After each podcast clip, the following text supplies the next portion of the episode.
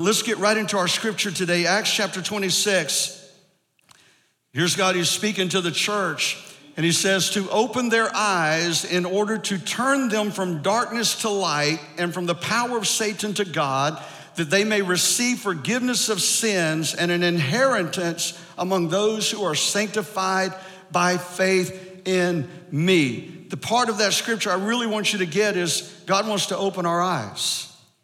He wants to open our eyes in order to turn us from darkness to light and from the power of Satan to the power of God. How many's found out that when you got saved, God immediately took a lot of stuff away? How many's found out it didn't all go away? Amen. There's still some conflict, there's still some struggles there. But Genesis says, chapter 2, and the Lord God commanded the man you are free to eat from any tree in the garden, but you must not eat from the knowledge of good and evil, for when you eat of it, you will what? Surely die. Now, God said, I want to open our eyes that we can see. I want to open our hearts that we can receive the light of the truth of the gospel.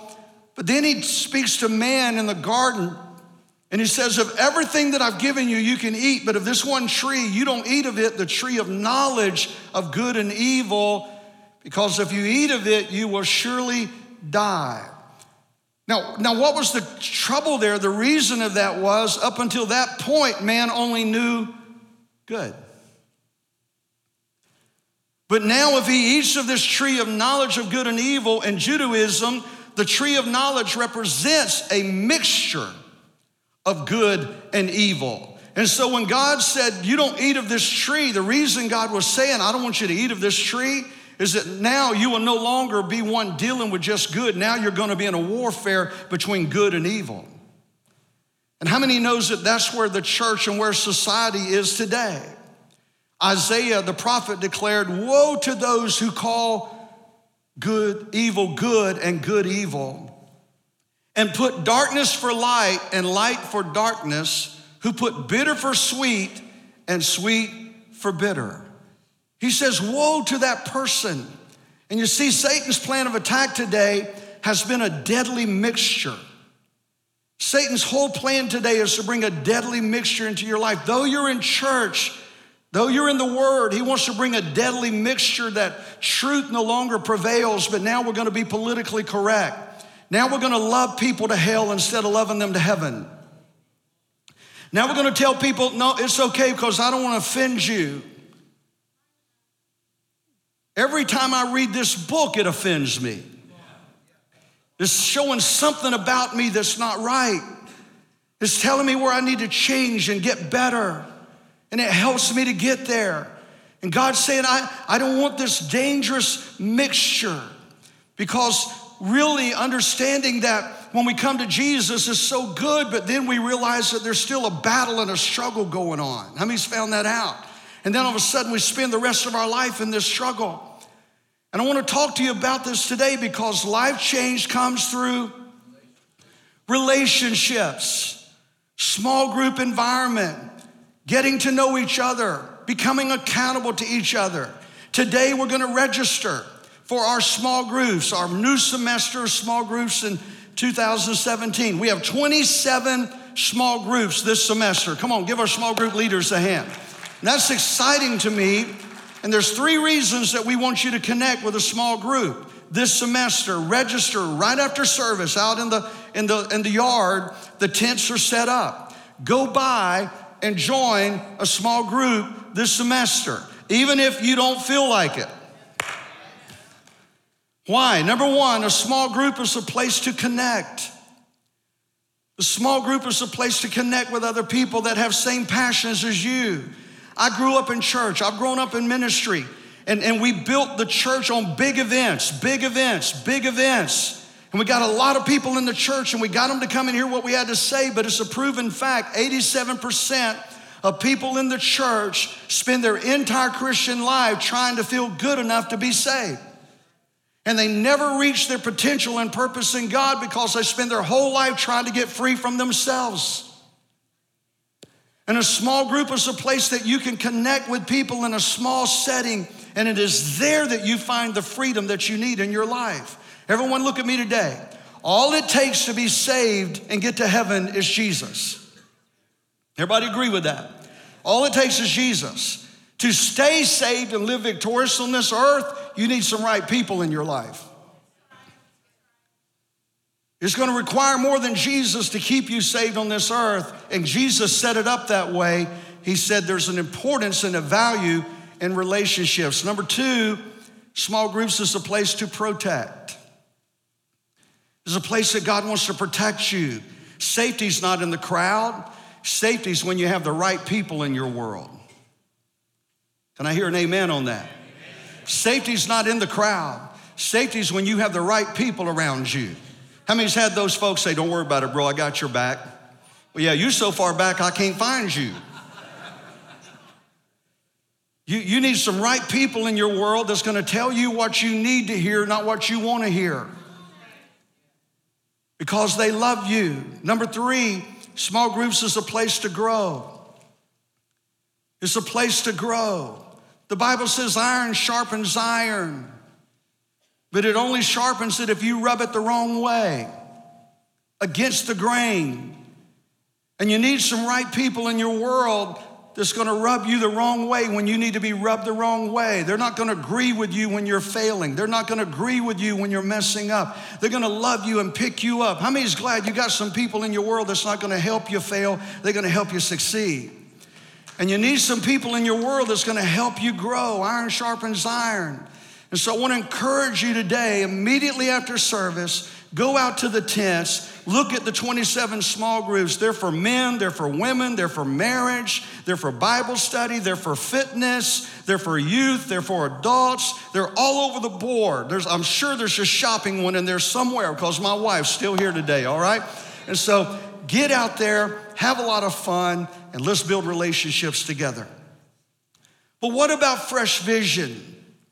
As we grow as a church and we grow in relationship and we grow in purpose, and that comes through these small groups. But Jeremiah 29, my favorite verse, we use it here often. For I know the plans I have for you, declares the Lord. Plans to what? Prosper you and not harm you. How many will take a year like that? Have plans to prosper you and not harm you, plans to give you hope and a future. And every year we have a theme that all the series will cover throughout that year. And God really spoke to us this year. And our theme at Transformation Church and all the messages we're going to preach is one word, and it's called wholeness. That we believe that God wants to bring wholeness to his body, He wants to bring completeness. How many is ready for a year to get rid of some stuff and become well and whole, spiritually, emotionally, mentally, physically, financially? That God wants us to be whole. And as we look at this, I want to share with you three things because as you pursue fresh vision, as you pursue to go ahead, as you pursue to go into new territory, there's three things that you're going to have to realize and three things that, that you're going to have to press forward and press on even when you feel these things come against you. Because how many knows the devil will sit back and rest when you're going nowhere?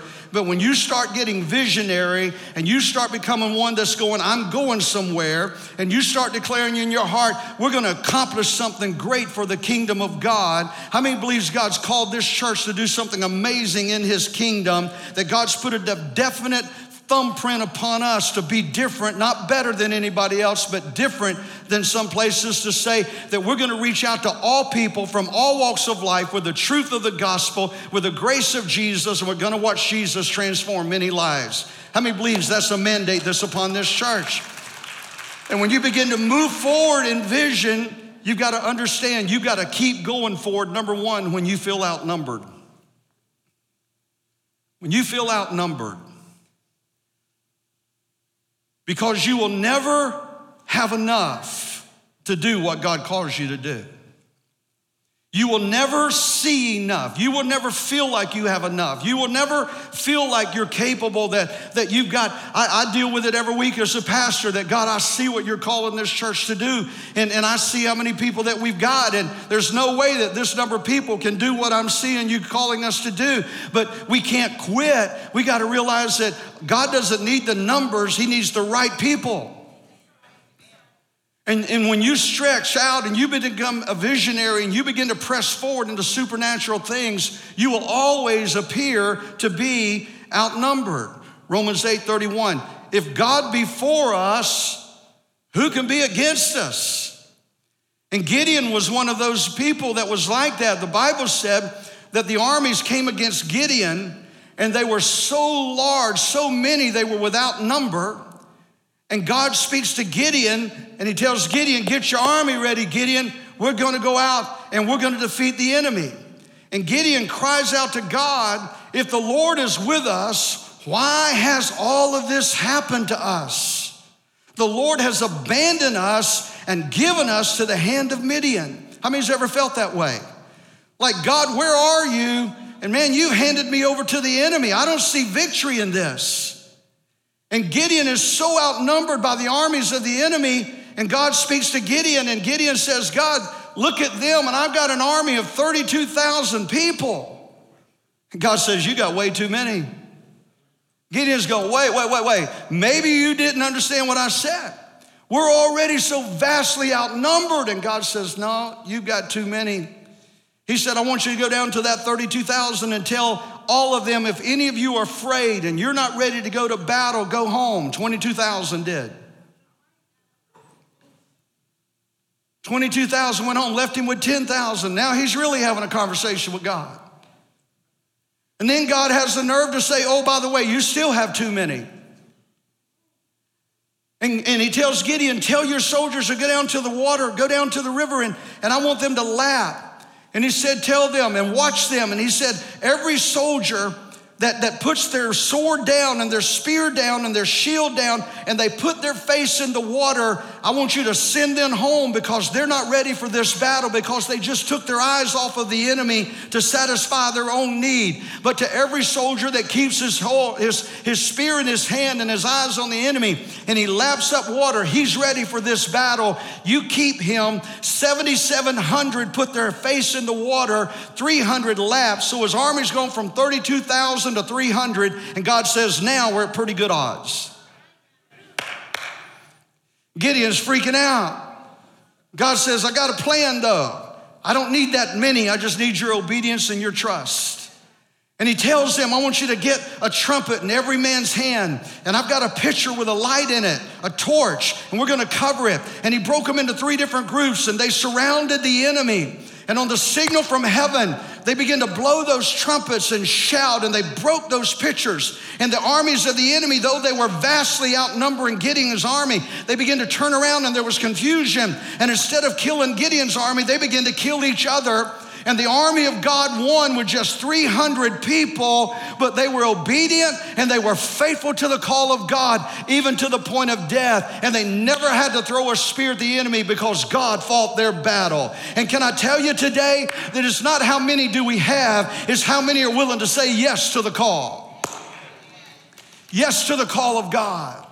And if God gets enough of us saying yes, He'll stick us in our positions and we'll defeat the enemy that's trying to destroy the families of this community, and we'll watch God bring revival, change lives, change homes, change marriages, and change our city for the glory of God. Number two, you got to keep pressing forward when you feel overpowered. You feel overpowered. Isaiah 54 says, No weapon formed against us shall prosper. You see that there was the, the Israelites were on their way to Canaan land, the promised land. How many's got some promises in your life? Come on, how many's got some things you know God's promised you that hadn't happened yet? Well, nine of us. How many in here's got some promises that you know God spoke into your heart, but they haven't come to pass yet? Well, that, that was the Israelites, and God had promised them Canaan, but there was a city on the way called Jericho that they had to get through in order to get to the promised land. And God said, I'm gonna give you Jericho. And He gave him a plan. And He said, Here's what I want you to do, Joshua. He said, I want you to march around that wall seven times. One day, every day, I want you to march around it. And then on that seventh day, you're gonna go around it seven times. And here's the whole key about that there's a study in the Bible called typology, the study of numbers. And every day had a reason. And I wanna tell you, every day of your life that you stay faithful and you stay true to the task and you don't take your hands off the plow. And you know God's put a promise in your heart, and you know God's put a vision in your spirit, and you know God's called you to do something great, you just got to keep on marching when you don't see anything happen because for six days they marched and saw absolutely nothing. But God said on day one, I want you to march around that wall because the number one in the Bible is the number of God. And he said, Today, I just want you to do it for me. I don't need seven times to do anything, I just need one. March around that wall day one for me. Day two is the number of witnesses in the Bible. God said, I want you to walk around that wall. You're not going to see anything happen yet, but I'm about to bear witness in your spirit of what I'm about to do here at Jericho. You just stay faithful to my promise. You stay faithful to what I put into your heart because it's going to come to pass. Day three came. Three in the Bible is the number of the Trinity. God said, You keep marching around that dream. You keep marching around that vision because though you haven't seen it happen, it's going to come to pass. He said, Because number three is the Trinity. Trinity. God the Father's involved. Christ is going to do his work, and the Holy Spirit's going to empower you for it.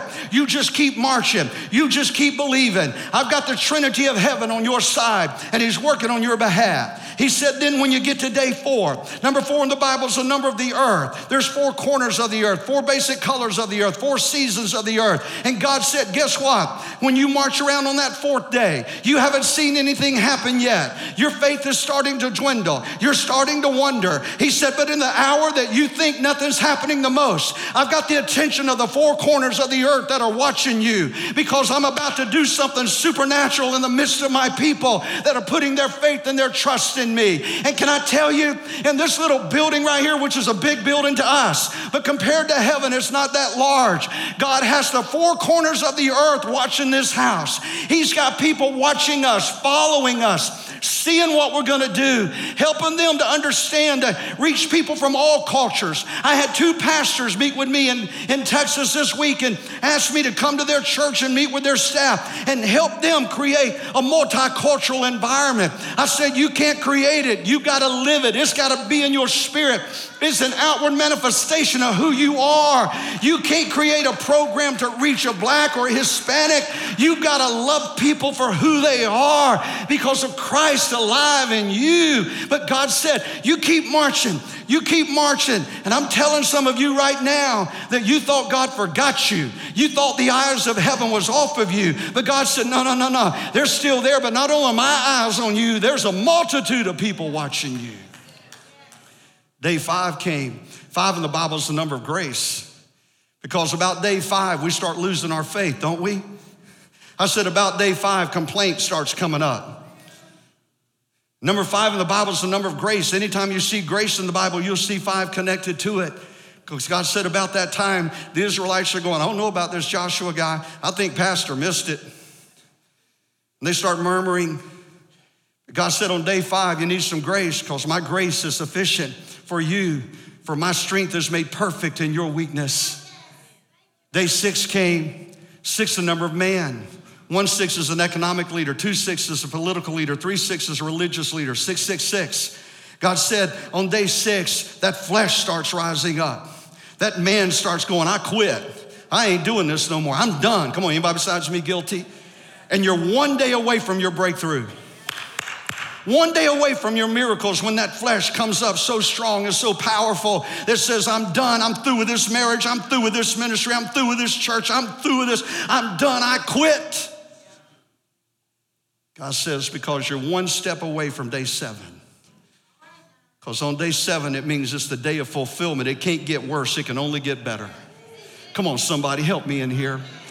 God's saying, I've got a plan for you. I've got something so amazing for you, church. I've got something so amazing for your marriage. I've got something so amazing for your ministry. I've got something so amazing for your business. I've got something so amazing you can't even comprehend it, but you got to keep walking. You can't give up. You may feel outnumbered. You may feel overpowered, but you got to keep on walking because on day seven, he told them, I want you to get the priests ready. They're going to get the ram's horn, they're going to get the silver trumpet. The ram's horn represents the power of the animal animal, the power and the anointing of the Holy Spirit. He said, Get the silver trumpet. It represents redemption. When a man in the Old Testament made atonement for his sins, he would bring a half a shekel of silver. And God said, I want you to get the silver trumpet of redemption, get the ram's horn of the power of the Holy Spirit, and get ready to make some noise in this house. And God told Joshua, At the sound and the signal, I want you to tell them to blow that ram's horn representing power in the Holy Spirit. Tell them to blow that silver trumpet representing redemption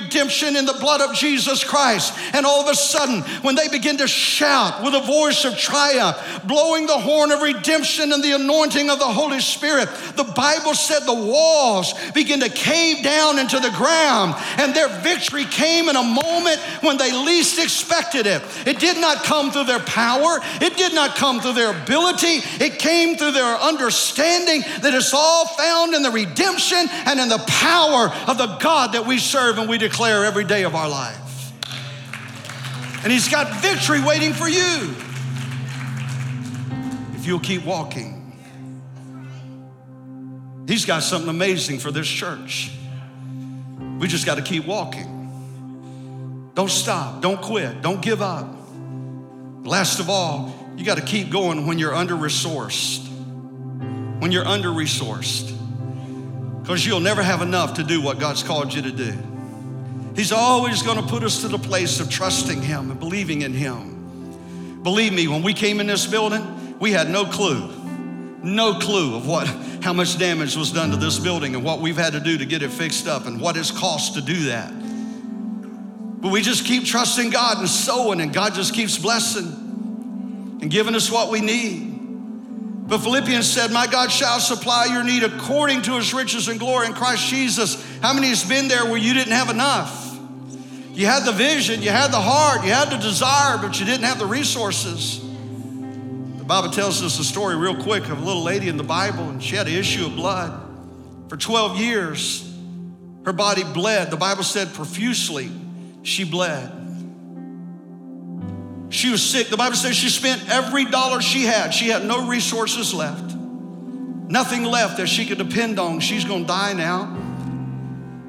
But in the, in the scripture in the Old Testament, when a woman was in her cycle and, and, and that's where she was, but it would not stop, she's declared unclean. She's unclean. She, she can't touch anyone. No one can even come into her house. She can't cook because everything she touched was unclean. She couldn't even wash the clothes of her home because they would be unclean because she touched them.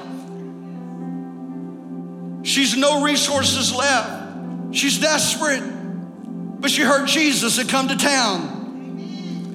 And she went to meet him. But there was a crowd between her and him, and how could she ever get to him? But she said in the scripture, she knew that if I could just touch the hem of his garment. I, he don't have to give me a, a, a counseling session. He, he, he doesn't even have to recognize me, but I'm at a point that I have no resources left that if I can just touch the hem of his garment. So how did she get to Jesus? And I, I, I, had to ask that one day. I was in prayer and I said, Father, how, how did she get through that crowd? She's weak, she's frail, she's already tired and wore out, and her body's worn. How did she get to him? And and this, it just the Holy Spirit began to let me see that little lady behind that crowd. And she's pressing in and she's tired and she's weak and she's trying to get to Jesus. But somebody in that crowd turned around and noticed her and they began to scream, Unclean! Unclean! People begin to move. Unclean! Unclean! Unclean! And they continued to move until people got out of her way and made a path that she could get to the feet of Jesus. And the very thing in her life that caused others to disqualify is the very thing that got her to the feet of Jesus. Come on, somebody. And I'm telling you today, the very thing in your life that you feel like's disqualifying you, your finances, your health, your ability, all the stuff that you're throwing up at God that I can't do it because I don't have enough. Everything about you that's disqualifying you in your mind and in the minds of others is the very thing that's going to get you at the feet of Jesus, and you're going to find your miracle and you're going to get the resources that you need. In Jesus' name. It was amazing. It was just weeks ago, and I've got to quit. Weeks ago, I was here. I, came in this building. I began to cry and pray over the special needs. And I said, God, you put this in our heart. I know it's you. There's 55,000 people in this city that have no church to go to. And if you will help us, we will reach every one of them. We will go to every one of them and reach them with the hope of Jesus.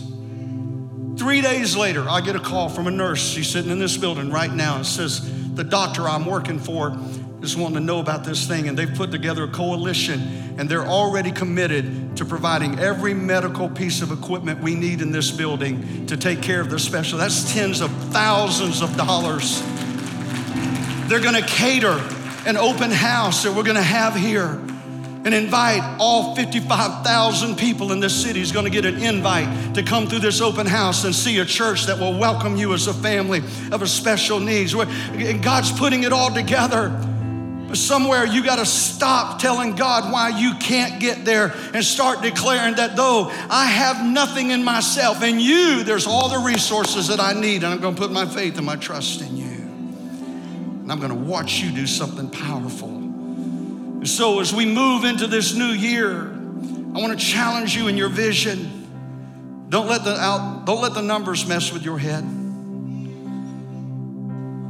Don't, don't let the resources mess with our head. Because if God called us, He's got it. He's got it. He's got it for you. You see, we've got to come and realize today I've never had enough money, I've never had enough support. I've never had enough opportunity. I've never had enough information. I've never had enough confidence. I've never had enough time. But I've had plenty of excuses.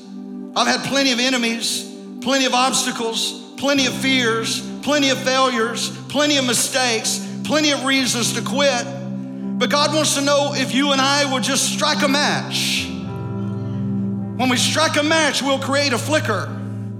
A flicker becomes a flame, a flame becomes a light. A light becomes a torch. A torch becomes a floodlight. A floodlight becomes a lighthouse. And a lighthouse becomes a focus that every broken and hurt person in this community and city can know there's a place of refuge that they can come and they can find the healing and the joy that Jesus so desperately wants to bring into their heart and into their life.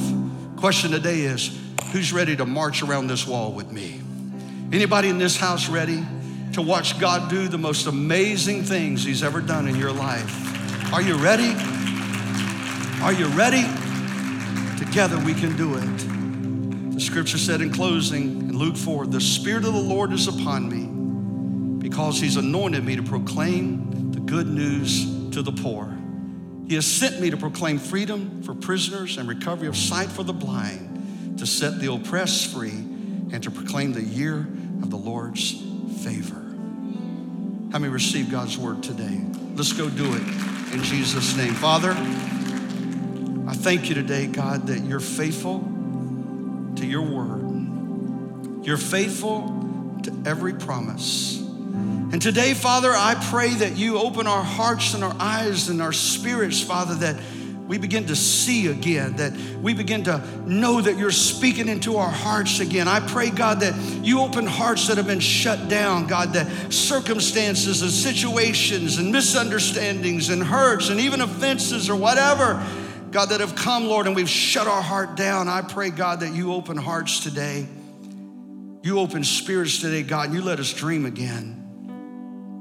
You let us see vision again. God, you let us go forward again.